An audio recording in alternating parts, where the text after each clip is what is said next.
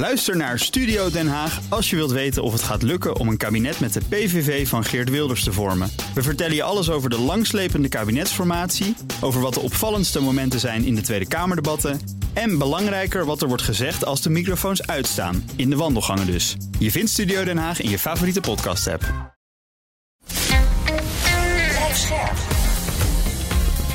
BNR Nieuwsradio. Boekestijn en De Wijk. Hugo Reitsma. Welkom bij Boekestijn en De Wijk. Het is dinsdag, dag 531 van de oorlog in Oekraïne. We spreken vandaag met Hand en Broeke. En wij richten vandaag de blik op de Sahel. Ook een plek waar, zoals jij dat altijd zegt, Arjan, de Russen aan het viespeuken zijn. Hè? Ja, dat zegt Patrick. Het woord viespeuken is... hebben we dat van hem? Oké. Okay. Heel leuk. Ja, we doen het even aan de hand van een heel goed artikel van Stephen Smith in de Foreign Affairs van vorig jaar nog. Het heet Macron's Mess in de Sahel. Hè? En die meneer Stephen Smith is dus de former Afrika-redacteur van Le Monde. En hij is nou professor op Duke University. Nou, waarom doen we dit nou allemaal? Nou, de Amerikaanse politiek in Afghanistan is mislukt. Biden heeft zich teruggetrokken. Hè? Dat was nogal een moment. Hè? Nou, we zien dus nu ook dat bij Niger gewoon het laatste land valt. En dat dus daarmee de Franse Sahel-politiek is mislukt. Maar ook de regionale strategie van het Pentagon in het lucht gaat hangen. Want we hebben nu een situatie, het is echt ongelooflijk, dat van kust tot kust zijn er allemaal landen die nu door koepbewinden worden geleid. We hebben het dus over Guinea, Mali, Burkina Faso, Niger, Tjaad en de Soedan. Ja, en Niger dus sinds vorige week. Ja, nou, we kunnen een aantal lessen daaruit trekken. Ook, want de fouten die de Amerikanen in Afghanistan hebben gemaakt, hebben de Fransen eigenlijk ook gemaakt in de Sahel. Hè. Hoe is het nou allemaal gegaan? Nou, dan moeten we terug naar 2013. Hè. Ze waren ontzettend bang voor een jihadistische winst, een gebiedswinst. En toen hebben de Fransen geïnterveneerd met de beroemde Operatie Segeval, hè. Nou, dat was in het begin een enorm succes. Die jihadis waren on the run. Hè? En in de zomer 2013 kwamen de blauwhelmen. En toen zijn dus vanzelf de Fransen, net zoals de Amerikanen en ook de Nederlanders, in state building gedaan. Hè? Je probeert democratische verkiezingen te doen. Hè? Nou, ook dat is allemaal hartstikke mislukt. Hè? De jihadis keerden gewoon terug. En de verkiezingen leidden natuurlijk niet tot een democratie. Hè? Augustus 2014 operatie Barkan, de hele Sahel. Dat ging niet alleen Mali, maar ook Burkina Faso en Niger. Dat is ook allemaal mislukt. De islamitische bataljons rukten nog verder op, dicht bij Bamako in Mali. Hè. En het leger dat getraind was door het Westen, dat ging militaire coups doen. Weet je wel, we hebben ook het leger in Afghanistan eindeloos getraind, hè, met treurige resultaten. Hè. Nou, toen hebben we gedacht, weet je wat, dan doen we de G5 de Sahel. Die moeten we dan maar doen, hè. Mauritanië, Mali, Burkina Faso en Niger. En die werden gewoon door de jihadis verslagen. Ja. Dus toen zat Frankrijk ook echt helemaal aan alle kanten vast. Toen heeft Frankrijk gebedeld bij de EU, hè, voor de Taskforce Takuta. Alleen de Tsjechische Republiek, Denemarken, Estland, Italië en Litouwen en Zweden deden mee. Er waren slechts 900 soldaten, 1/3 van wat er eigenlijk nodig was. En Merkel deed dus niet mee, want die koos voor ontwikkelingssamenwerking, want ze wilde dus die emigratie in Niger stoppen. Dat is ook heel succesvol gebeurd. We zullen straks voor de conclusie trekken, nu dit allemaal mislukt is, zal de immigratiestroom naar Europa ongetwijfeld toenemen. Nou, dit is eigenlijk wat er gebeurt. En dan kan jij misschien vertellen, Han, wat er dus nu gebeurt dus dit jaar in Niger?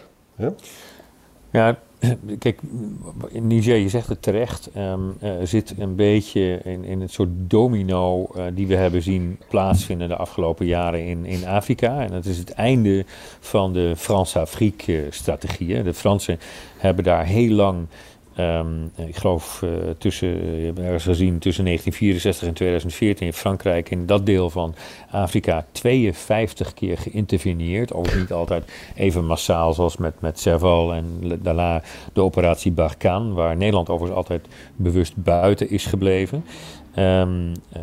Dus de Fransen hebben zien daar voor zichzelf een rol en bedelen ook al geruime tijd bij Europese landen om daarin mee te doen.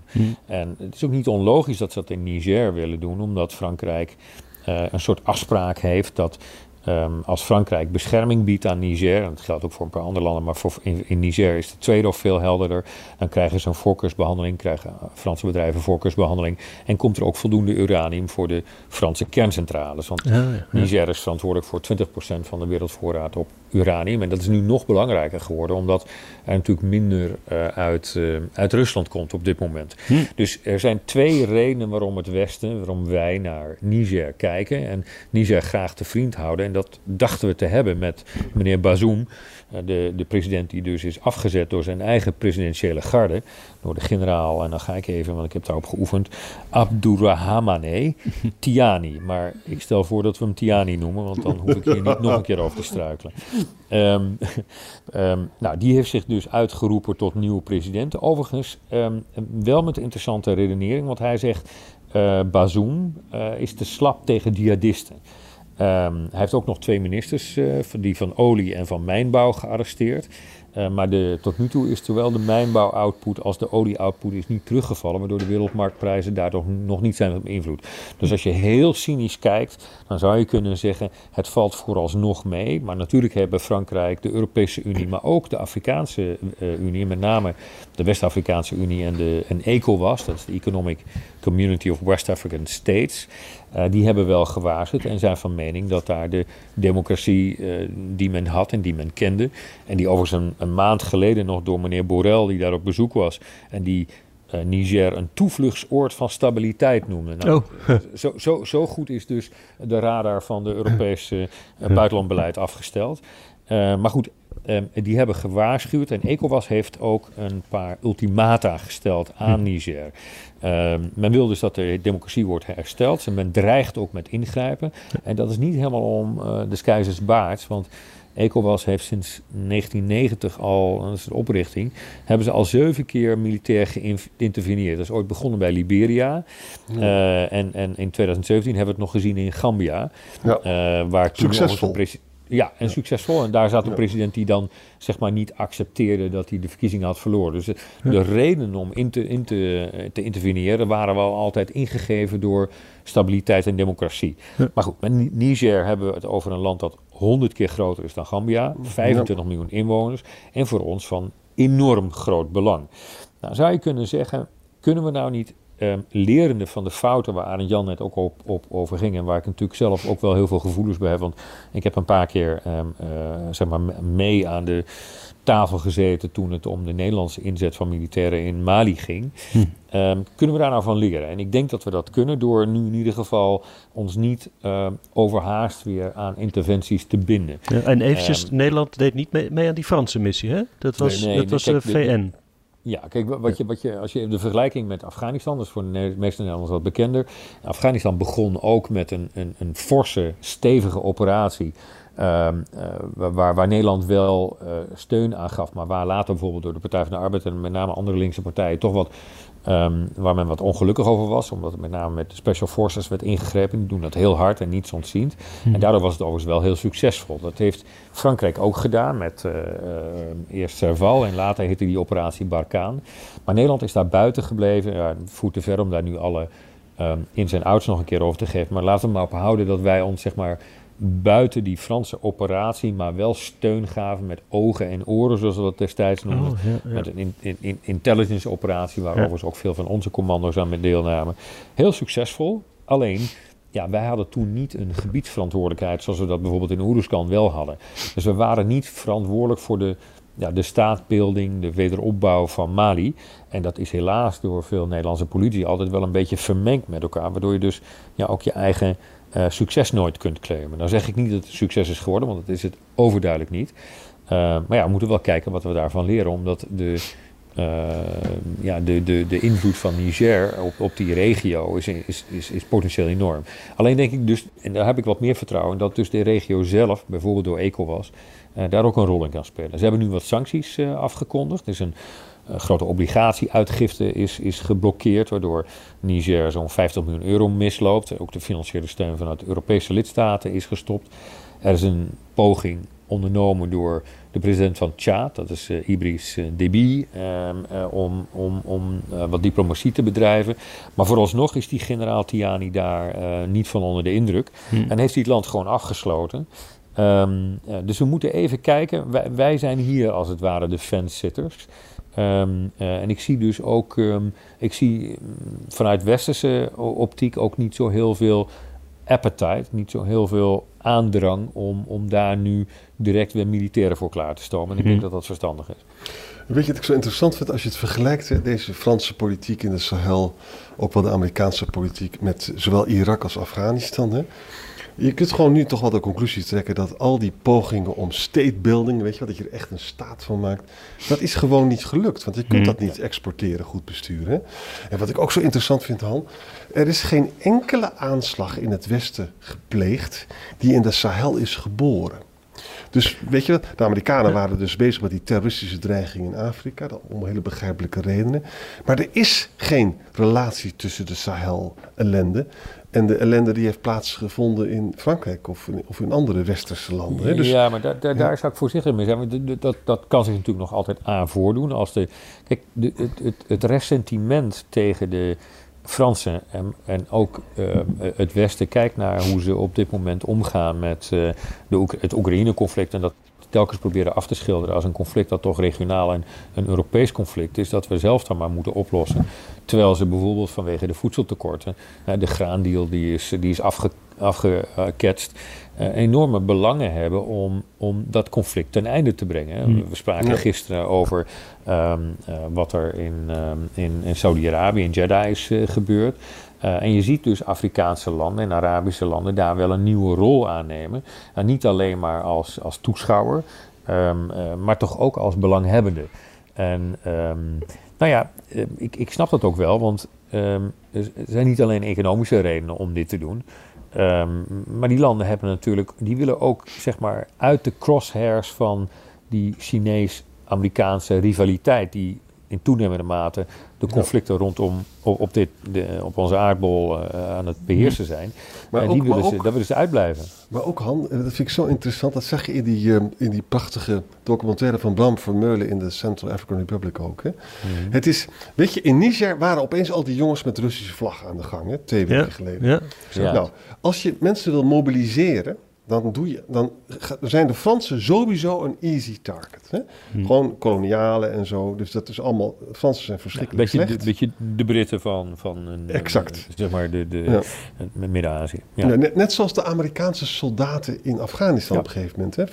Dus het verkeerd begrijpen van de lokale politiek door Frankrijk, dat is ook een fout die we dus steeds maar weer maken, die de Amerikanen ook gemaakt hebben. Hè? Mm-hmm. En nu is het ook gewoon zo. Het is echt ongelooflijk, jongens. Dat Macron heeft gewoon de zaak teruggetrokken, hè? Uit Mali althans. Hij zit nog wel in Gabon en Senegal en Ivoorkust, 1650 soldaten.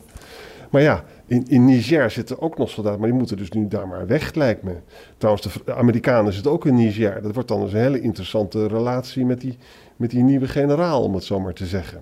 Ja? Nou, ik denk toch dat de Amerikanen dit spel nog iets beter begrijpen. Want die hebben natuurlijk ook in Latijns-Amerika vaak gezien dat ze al dan niet met eigen instemming daar generaals in een positie hebben gebracht om in ieder geval voor stabiliteit te zorgen. En dan kun je later afvragen of die stabiliteit ten koste gaat van je eigen positie.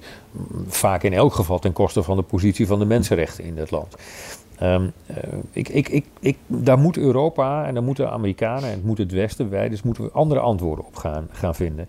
Want die kans hebben we ook wel. Want als je nou kijkt naar Rusland, als je Rusland even ziet als de security provider, al dan niet via Wagner, en de Chinezen ziet als die brengen economische voorspoed en leningen, giftige leningen overigens. Maar beide maken heel vaak hun beloften niet waar. 2019 had je een top tussen Afrika en Rusland, had je er recent vorige week ook weer eentje van. Er komen nog heel veel Afrikaanse staatshoofden ook voor, met alle genoegen naar Moskou. Het zijn er minder dan destijds, maar ze komen nog steeds. Maar in 2019 is afgesproken door Afrika en Rusland dat daar enorme handel zou komen. Nou, daar is nog niet de helft van gerealiseerd. Ja. En je ziet ook dat als het om China gaat, dat de Chinezen gaan daar niet weg en zijn daar echt massaal binnengekomen. Maar in toenemende mate zijn met name lokaal, merkt men ook, dat die Chinezen altijd komen met hun eigen mensen. En dat je heel weinig lokaal terugziet van de investeringen. Nou, als Europa nou verstandiger zou omgaan met het OS-instrument, en dan weet ik eigenlijk, anders spreek ik jou natuurlijk in je hart aan, dan Dan zouden we daar onze invloed, onze leverage, en daar gaat het om in een buitenlandbeleid, zouden we kunnen laten groeien. Ik heb zelf, want ik ben natuurlijk in Mali voor de inzet van Nederlandse militairen. Ik ben daar 2 of 3 keer geweest. En wat mij opviel de allereerste keer dat we daar waren, toen zaten de Nederlanders hadden ervoor gekozen om net buiten het VN-kamp te gaan zitten. Wij vertrouwden die VN niet. Had alles te maken met onze trauma's die we hebben opgelopen in Srebrenica. Dus wij wilden ons eigen kamp, we hebben onze eigen genie ingezet om daar het kampement te bouwen. En onze eigen beveiliging geregeld. Nou, die eerste beveiliging werd toen gedaan door Chinezen. En dat was de eerste keer dat de Chinezen aanwezig waren in een VN-blauwhelmoperatie. Huh? Die zijn overigens weggestuurd door de Nederlandse generaal die daarvoor verantwoordelijk zijn, want ze deden gewoon hun werk niet goed. Dus dat hebben we opgelost, paars, zoals wij dat dan in Nederland noemen. Dat wil zeggen, dan zet je luchtmachters in die dan eerst de beveiliging van een kamp overnemen. Heel pragmatisch, zoals Nederlanders kunnen zijn. Maar dat was de eerste keer dat de Chinezen aanwezig waren in een blauwhelmoperatie. Als je nu kijkt naar hoeveel China, niet alleen in de veiligheidsraad, maar ook in VN-organisaties, maar ook op blauwhelmoperaties, er zijn er iets van 12 of 15... dan moeten we daar lering uit trekken. Destijds waren we amper bereid om daaraan deel te nemen. Nu zie je dat al die blauwhelmoperaties ook corresponderen met niet alleen natuurlijk waar de ellende is op de wereld, waar de ellende het grootste is, maar waar ook migratie en vluchtelingenstromen op gang komen. Dus wil je iets doen aan vluchtelingenstromen, en je zegt bijvoorbeeld zoals mijn eigen partij, dat je dat regionaal wil doen, ja, dan moet je natuurlijk niet wachten tot je het hier in de gemeente kan oplossen, want dan slaapt iedereen inderdaad straks weer in een tentje. Het zal deze zomer meevallen, maar wil je daar echt wat aan doen, dan moet je dus ter plekke zijn. Regionaal opvangbeleid betekent dus ook meer bijdrage aan de VN en meer aan blauwhelmoperaties, want anders laten we ook dat aan de Chinezen over. Nee, dit is wel een hels dilemma, jongens. Een land als Niger heeft dus 40% van het BNP, 2,2 miljard, is ontwikkelingshulp. Hè? Duitsland was... Merkel wilde niet meedoen met al die operaties. Die wilde met al dat geld dus migranten tegenhouden, om het even heel helder te zeggen. Hè? Nou, Frankrijk heeft geen appetijt meer, laten we maar zeggen. Dat maar eerlijk zeggen. Dus iedereen kijkt nu naar de ECOWAS. Nou, de ECOWAS was in Gambia 2017 succesvol, maar dat is een heel klein land, zei Han terecht. Hè? En nu is het zo dat Nigeria wil wel, maar het parlement wil liever geen oorlog. Maar de president wil wel. Algerije heeft zich er weer tegengekeerd. De ECOWAS was natuurlijk ook verdeeld. Hè? Ja. Maar Han heeft gelijk. Ik bedoel, als dit dus ertoe leidt dat er dus een massale vluchtelingenstromen komen, omdat de hele deal dus weg is, dan hebben we een gigantisch probleem. Dus we moeten dus iets doen wat in het verleden niet gewerkt heeft, zeg ik heel eerlijk. Namelijk proberen met dat geld daar goede dingen te doen. Het is gewoon ongelooflijk moeilijk om daar goed bestuur te krijgen. Het klinkt een beetje als inderdaad een tegenstrijdige conclusie die jullie nou trekken. Van we moeten meer doen in Afrika, maar alles wat er eerder is gebeurd, dat was eigenlijk verkeerd. Kijk, ik ben ook sceptischer geworden over interventies. En ik heb ook met Rob de Wijk, die natuurlijk wat dat betreft een betere staat van diensten, want die is altijd gewaarschuwd. Nou weet ik dat je, als je in internationale politiek waarschuwt, dan krijg je meestal gelijk. Maar het is altijd makkelijker dan als je verantwoordelijkheid moet dragen. Maar laat ik dan zo zeggen, bij interventies, militaire interventies, is heel vaak damned if you do, damned if you don't. En je hebt 3 typen interventies. De volledige interventie, zeg even, dat is Afghanistan. Je hebt de halve interventie, een beetje Irak, hè. We stomen niet door naar Bagdad. Maar je hebt dan wel regime change. Nou, dat ging in Libië dan weer fout. En je hebt geen interventie. Dat is feitelijk wat we in Syrië hebben gedaan. Voor alle 3 is nog wel een lans te breken, maar bij alle 3 is het netto-resultaat minimaal. En toch kun je er niet aan ontkomen om je invloed, want daar gaat het om in het buitenland, om die in het buitenland op te leggen. Wat bij Mali, en dat is bekend dat de VVD daar niet een... Nou, wij liepen er niet heel erg warm voor om daar Nederlandse soldaten naartoe te sturen. Maar de reden dat ik uiteindelijk daar wel van overtuigd was dat het nodig was, is dat Mali een draaischijf van een hele hoop ellende was. Wapenstromen, illegale mensenhandel. Dus wil je daar wat aan doen, dan zul je dat ter plekke moeten doen. Maar toen mijn vraag aan Bert Koenders, die toen nog minister van Buitenlandse Zaken was, en Arend-Jan kent hem goed, ze hebben heel vermakelijke debatten met elkaar gevoerd, waar ik altijd met veel genoegen naar en ook een beetje popcorn naar heb gekeken. Dan was het onmogelijk voor Nederland om bijvoorbeeld iets te doen aan het beteugelen van migratie door bijvoorbeeld de jonge bevolking daar in beeld te brengen. Want ze weten amper of niet wie ze als burgers hebben. Nou, dat zou je heel goed kunnen doen. De neiging om daar bijvoorbeeld rechtbanken op te zetten, staatsvorming te doen, eigenlijk producten te brengen die ogenschijnlijk leuk en mooi lijken, maar waar die landen totaal niet aan toe zijn en die ook als eerste weer worden weggevaagd op het moment dat er een jihadist komt met een Kalashnikov. Ja, dat moeten we toch wat meer realiteit in betrachten. En dan denk ik dat we, als we de doelen wat lager stellen, we ook eerder tevreden kunnen zijn. Maar wat je misschien zou kunnen zeggen van... Kijk, nu zijn er heel veel mensen in de Sahellanden die geld verdienen met mensensmokkel. Hè? Dat is echt waar. Ja. Nou, daar moeten dus alternatieve inkomsten voor komen. We worden dus verplicht om na te denken over projecten die mensen daar goede banen geven. En ik weet hoe moeilijk dat is en ik weet dat het allemaal weggevaagd kan worden door jihadisten. Maar niks doen lijkt mij geen optie. Zeker nu niet, omdat gewoon de hele zaak weer open ligt. Ja, ik ben heel sceptisch over die werkgelegenheidsprojecten. We hebben er een paar gehad en nou ja, goed, laten we zo zeggen, de jury is out. En dat komt ook omdat de problematiek te groot is. Ja, en als je dat niet kunt, ja, dan zul je toch nog steeds in de sfeer van je afhouden en een milde vorm van repressie, of in ieder geval controle. We hadden die bevolking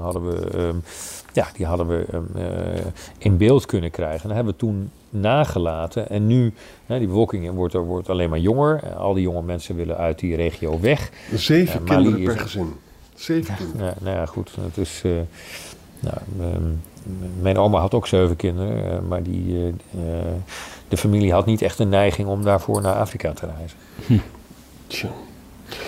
Maar jongens, het is eigenlijk wel heel historisch wat er nu gebeurt. Hè? Gewoon de hele Franse politiek ligt op zijn gat, net als de Amerikaanse politiek in Afghanistan. En we hebben nog geen begin van een antwoord om dan een migratiepolitiek te doen, of een ontwikkelingspolitiek die werkt. En de Russen hebben wel een plan, lijkt het. De Russen hebben een plan, maar nogmaals, ik denk dat de Russen ook heel snel zullen teleurstellen, zoals de Chinezen dat ook doen. En in dat gat moeten wij overtuigender gaan springen. En laat ik dan zo nog zeggen, Arjan kwam net met het artikel in Foreign Affairs van Macrons mes. Deze maand staat in Foreign Affairs ook een heel interessant artikel. Die Non-Aligned World, The West, The Rest and The New Global Disorder. Dat is geschreven door Matthias Spector. Dat is een hoogleraar internationale relaties in Sao Paulo. En waarom is dat interessant? Omdat dat natuurlijk, Brazilië heeft een andere blik op wat er in de wereld gebeurt. En hij geeft eigenlijk een verdediging van dat deel van de wereld, een groot deel van de wereld, die hij aanduidt als de fence-sitters. Dat zijn dus de landen die eigenlijk zich moeten indekken, beschermen, die de risico's van die nieuwe rivaliteit tussen de Amerikanen en de Chinezen moeten minimaliseren. Hedging is eigenlijk hun buitenlandbeleid. Dat heb je dus over Indonesië, heb je het over India, Brazilië, Turkije, Nigeria, Zuid-Afrika.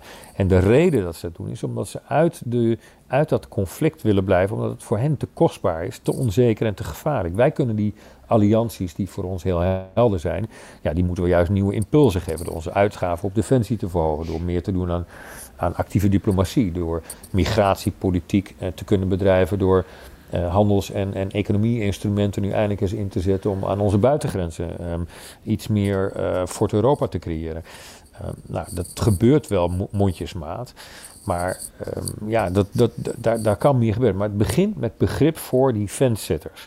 Ja, en dat betekent dat we in die wereld, en het lijkt een beetje op de 19e eeuw, we moeten weer gaan dingen om de handen al deze landen die altijd voor jou een alternatief hebben. Er is altijd iemand die het misschien nog net iets aantrekkelijker weet te maken op korte termijn. Ja, het is een hele nieuwe wereld waarin Europa moet opereren. Ja. Oké, Han en Arjan, dank jullie wel. En we spreken elkaar morgen weer. Tot morgen. Graag gedaan. Bij BNR ben je altijd als eerste op de hoogte van het laatste nieuws. Luister dagelijks live via internet. Bas van Werven. En heel langzaam komt de zon op rond dit tijdstip. Je krijgt inzicht in de dag die komt op BNR, het Binnenhof in Nederland en de rest van de wereld. De Ochtendspits. Voor de beste start van je werkdag. Blijf scherp en mis niets.